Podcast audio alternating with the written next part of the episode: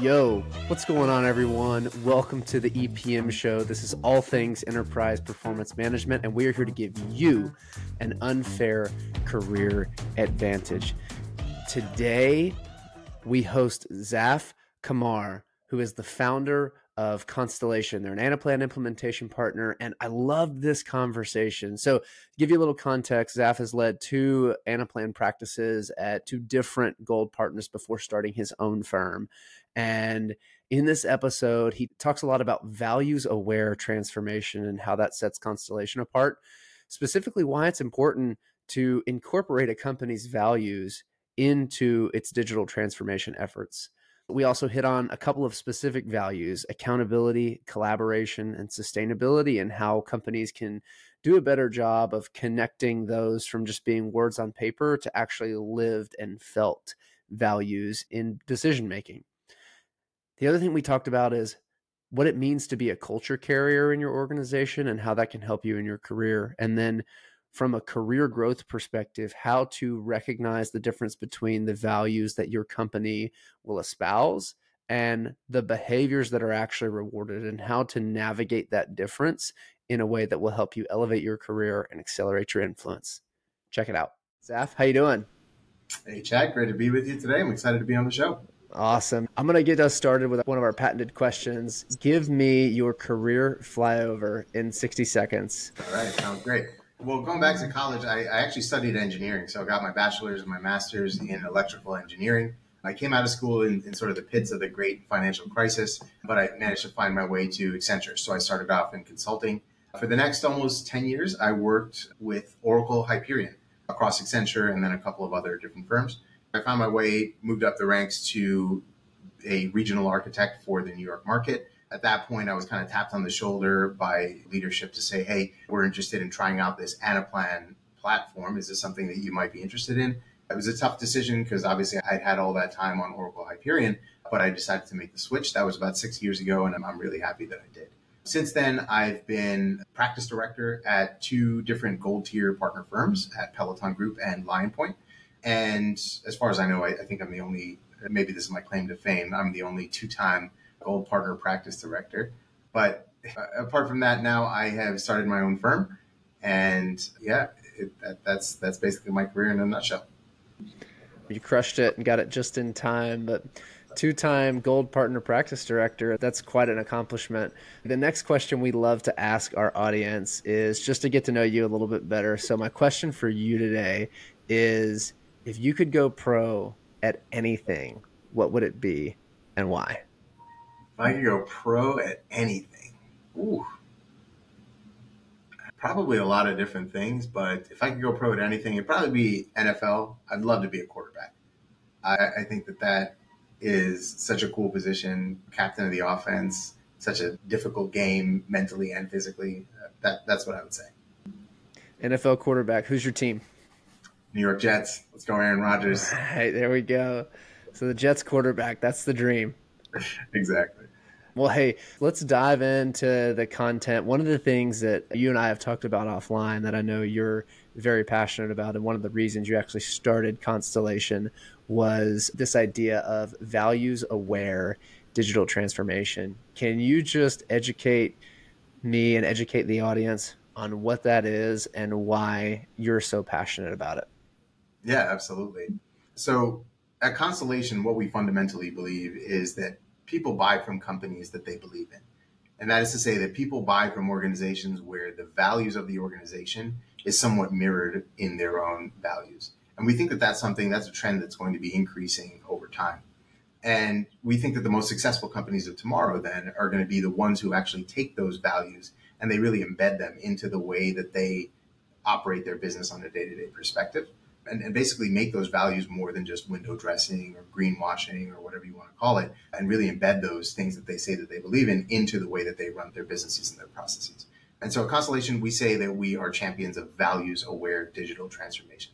What that means, the digital transformation part, I think folks generally know what that is bringing your processes online, making it so that they are digitizable, readable, understandable from a coding perspective. But the values aware component is really taking that thought of, okay, as a firm, who are we? And therefore, how should our transformation come to life? That might be completely different if you're a Silicon Valley tech firm versus if you're a New York City, you know, financial services firm versus if you're a Midwestern health network. The values espoused by those organizations are going to be, you know, potentially very different. And so we think that ignoring the values, ignoring the culture of your company as you move through those transformations is a surefire way to, to you know, approach failure. And, and we think it's really critical to success. That makes so much sense. And I definitely see what you're saying in terms of people buy from companies where they see their values being lived out and kind of walked out by their people. And it's becoming more and more so that way. The other thing that I was thinking about as you were talking is that one of the things that we talk about a lot on this show is what prevents companies from fully realizing the benefits of a transformation. And a lot of mm-hmm. times it always starts with the people. And I can't help but see a connection there between, hey, we're doing this transformation, but it's not connected to our values. So we don't have the people on board, especially like what you talked about earlier culture carriers. Our culture carriers might not be on board. So that I love that you're tapping into the values of the organization and saying these need to be woven in to the transformation process because I have to imagine that it it leads to more successful transformation mm-hmm. and it leads to greater adoption. At the end of the day, if you're going to make an investment into a tool like Anaplan or a tool like Pigment or a tool like SAP, those are big investments. That's a big, big dollar figure. And so you want to see it. And so I love that you start with the values. Can you maybe share some examples of what that looks like when it's when it's actually played out? Yeah, absolutely. We can pick on a, a, couple of values and really think about how they might manifest themselves into a transformation. One of my favorite ones is accountability. So a lot of companies, every company I'm sure has accountability plastered up on their walls. Maybe there's a cat poster or something like that there too. Just left as is, accountability can just be a buzzword or something that just generally means, hey, have high integrity and you know take personal account. But I think at the organizational perspective, it can mean you know something different. Fundamentally, accountability is measuring where you are relative to where you said you were going to be, and then learning from that, doing something about that, and potentially correcting the behaviors that have led that were led to maybe some adverse outcomes. I think on a personal basis, we can apply this as well when you think about your own performance management, let's say on an annual basis, maybe you get an appraisal or an annual review. And, and at the beginning of that process, one of the really important things that you need to do is set goals. And what do they always say? Set SMART goals, right? Specific, measurable, achievable, and so on and so forth. And the measurable aspect of it, that's really key. You have to, before the assessment period is over, you have to very early on in the process set measurable goals and then hold yourself account to those measurable goals later on apply to enterprise performance management, we're talking now about the performance of an entire organization, the performance of an entire business unit. And what that involves is basically setting those goals early on in the process. That can be a budget, that can be a forecast. And then at the end of that process, really assessing, okay, where did we end up relative to where we started? And so I think something like variance analysis is a really great way to to bring accountability into your organization and really digging into and almost like bridging your variances and say, okay, well, you know, this component was things that were uncontrollable and that's fine, but here are the components where these were controllable things that we that we didn't do, let's say, that had an adverse impact on our overall business outcomes. Let's work to correct those over time and let's be held accountable for you know for the goals that we set and, and the fact that we did or did not deliver. I'm a big fan of accountability. And for me, this kind of almost goes back to my days as an athlete. I was a wrestler in college. And so when I think about accountability, I think about to what you said. We set a goal, whether you're an individual or an organization, but I need to make sure that my habits and my actions on a daily basis back up whatever it is we're working towards. So I love when you weave accountability in, you kind of give permission for people or organizations to be called out in areas where they're in the red and I think one of the challenges with accountability is a lot of people are afraid to see red on their scorecard, right? So, what do you think prevents organizations from really living into accountability? I think that it, it echoes a lot on what you just said there. A lot of people are, and this is where it gets into the culture of the organization, but a lot of organizations are afraid to see red. They're afraid to make it seem like they're not doing well or that they haven't done as well as, as they ought to have. as opposed to being interested in the truth, being interested in in seeing okay, where did we end up and how can we get better? And I think that's a mindset around do we have a commitment to getting better over time and therefore being okay with dips that may happen in, in overall performance where hey maybe we didn't have a good quarter so we've talked about accountability. I know you have a couple others here that you're very excited about. What are some other examples where values aware digital transformation can really set an organization apart? Yeah, I think another one is collaboration, and this one ties really nicely into Anaplan. A lot of times, what organizations like to do is you'll move up through the ranks, you'll have certain organizational hierarchies that, that develop. And from an ownership perspective, a lot of organizations can say, okay, this is my area of control and this is the team that I want to manage, and we have our own technology and all that kind of stuff.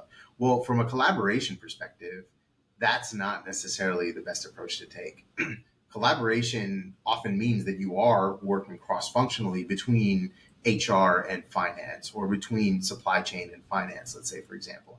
And a part of that collaboration, whether it's through business partnering or other tools and techniques that can be used, the, the best solution is usually the one where those teams work hand in hand together. And part of that means opening yourself up, opening up the decision making, having more decision makers, you know, sort of accountable for uh, the, the, results of something, and really trusting in other areas of your organization to be able to work with you to move forward. I think that's where connected planning can can really shine. And, and for an organization that says that they want to be collaborative, what are the opportunities that we have to partner with other organizations to break down those silos and to really think about okay what is that holistic solution that might be better for all parties involved? And how do i engage the right stakeholders throughout my organization to be able to move towards those ends? That's the real meaning of collaboration.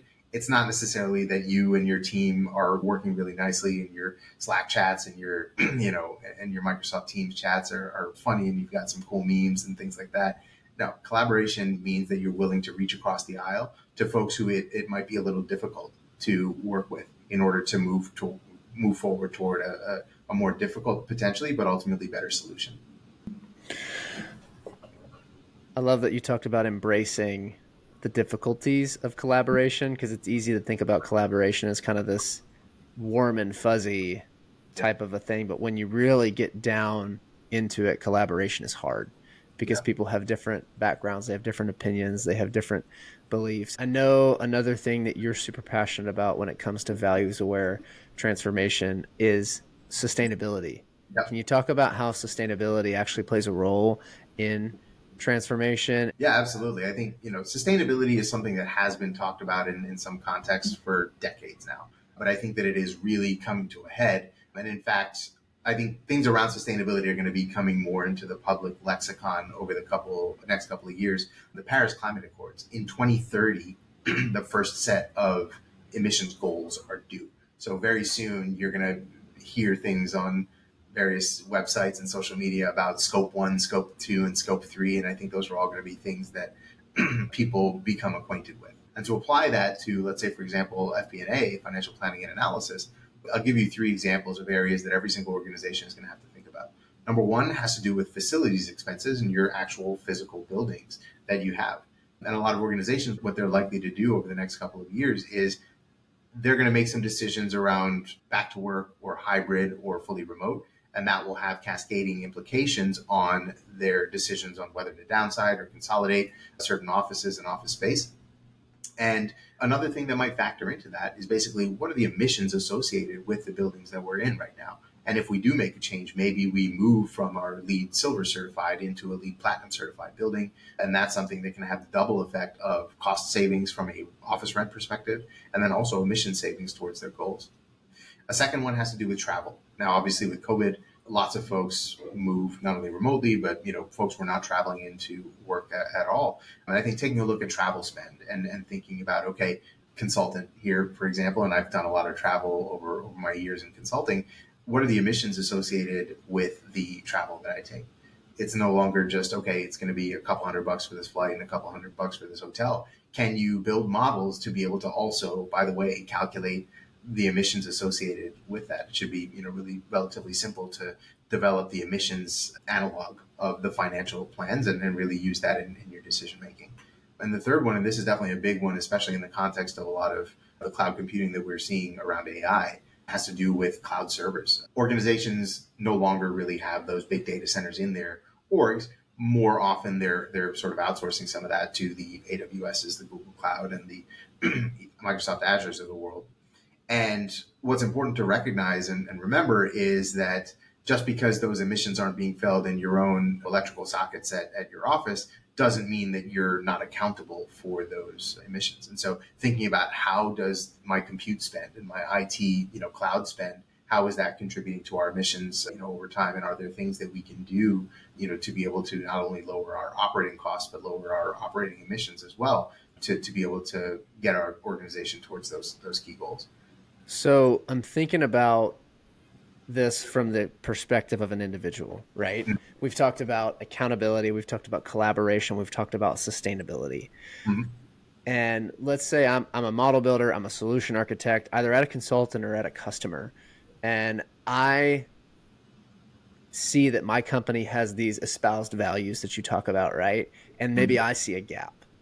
How how can someone as an individual become that culture carrier who's helping their company or their firm think about how do we better implement our values throughout our transformation, throughout our services and our products, and how can that help them advance their career? I think step one is to definitely identify the values at your organization and understand that the values that are written up on the walls and that are on the website and everything like that might not actually be the exact values that are manifested within the organization.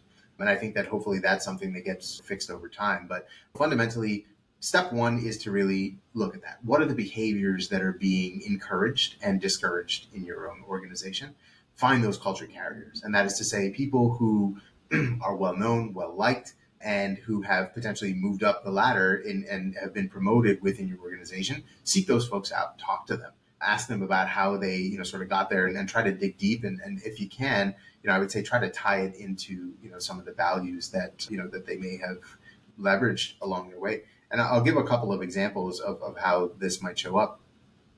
One of them is, you know, around, let's say collaboration. I think from a collaborative perspective, one of the ways that people make decisions around who might move up is they'll sort of like crowdsource some answers and they'll say like, oh, hey, like we've got, you know, John Smith over here. And, you know, if, if one executive raises their hand and they're like, oh yeah, he helped me out with a little project somewhere. And then somebody else says, oh yeah, I, I also know him. You know, there was a, there was a social event in, in New York and we had a really great conversation, whatever it is.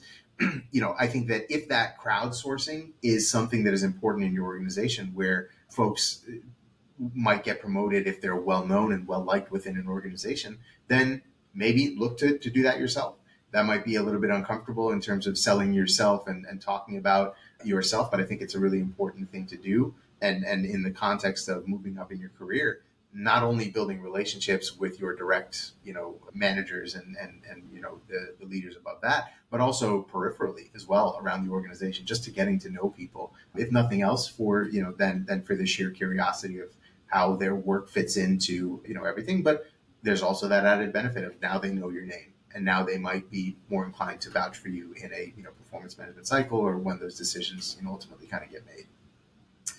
Another one that I'll, I'll touch on as well, in, in the same sort of like vein of collaboration, I think that folks will often focus on their own individual contributions and surely you should because that that's you know ultimately something that you really can control. But they'll really look to you know push hard on their own individual contributions. And you know I, I think that you've got to take a look at if an organization is is an organization that promotes rock stars, then maybe that is something that you can do and that might benefit you in your career.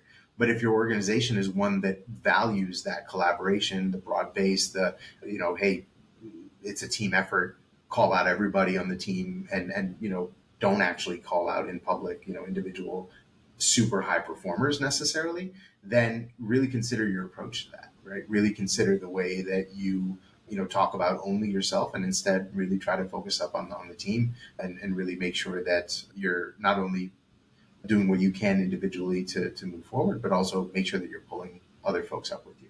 That you're you know answering making the time to answer questions you know as they're asked making the time to reach out to different folks who may have questions proactively reaching out to folks and seeing how you can be helpful. And, and even the little things too like remembering folks' birthdays and you know remembering their dogs names or their kids names or, or what have you. I think that those are all things that can go a long way in terms of and, and i think that ultimately they're a reflection of the value of the organization. So my ultimate guidance here in terms of folks that are looking to move forward in your career in the context of values take a good look at what are the values that are espoused within your organization and try to do things that are you know very much in line with that. This is something that we honestly haven't touched on as much on this show but i think it's so important that going back to the foundation of the company what is our what are our values? What's our mission? What's our stated purpose? Mm-hmm. and how do i connect my work and the way i interact with my colleagues and the clients how do i connect all of that together? And being a culture carrier is to your point one of the best ways mm-hmm. that you can set yourself apart yeah. in your career. This has been awesome. Thank you so much for diving into values aware transformation. I, th- I think it's an amazing topic. I think it's totally a differentiator for constellation. I'll get you out of here on this do you have any sort of a BHAG that you're running after right now? Yeah, I guess you know professionally, the third one would be really nice. A three-time gold partner that would I, would say definitely be a BHAG for me. But the most important BHAG for me right now in my life is is being a good dad. My wife and I we welcomed baby girl last year. She's growing up way too fast, and just really thinking about raising her to be a great contributing member of society. What are the types of values that we raise her? With. I think that's the ultimate BHAG that I'm, I'm looking at right now is to hopefully raise somebody that is is really great, will be proud of us in the same way that we're, we're proud of her and, and hopefully, you know, any future siblings as well. So values aware parenting. Love it. That I, that needs to be its own podcast. It needs to be its own company. thing, honestly, it like permeates everywhere through my life. And since I started really looking at it, like literally every I cannot see things without thinking about the values that went into the way that an ad is generated or the way that a queuing system is designed or the way that it, it once you once you see it like i feel like it's a gift and a curse. I can't unsee it. It's really interesting it's given me a, a really interesting view on the world. I think we all need a little bit more and could use a little bit more values based living values based working in the decisions that we make on a day-to-day basis. Thank you for sharing that where can people find you if they want to get in touch and learn more? Yeah, absolutely. LinkedIn is definitely the best place. LinkedIn, just look me up, Zaf Kamar. I think I'm the only one, as far as I know. Otherwise, you can check us out at, at our website, www.constel.ai, and see what we're up to. Thanks, Zaf. Alrighty. Thank you very much, Chad. Been a real pleasure. Thanks for watching. Thanks for listening. Wherever you're consuming this, if it's YouTube, if it's Apple Podcasts, Spotify, we appreciate you. Make sure you're subscribed. We have a lot more amazing guests on the way, a lot more great content. We're doing our best to bring you value and have fun while we do it. We really want this to be a career advantage listening to this show, and we want you to enjoy it. So it means a lot. Make sure you're subscribed for what's what's to come, and also if you're up for it, it would mean a lot if you leave us a like, a comment, a rating, a review, whatever platform you're on that really helps and it gets us fired up when we see those. So I appreciate you guys. Find us on LinkedIn. I'm Blake Bozarth, my co host Chad Pike with a Y. Would love to connect with you there. Have an awesome day. See you next time. Peace.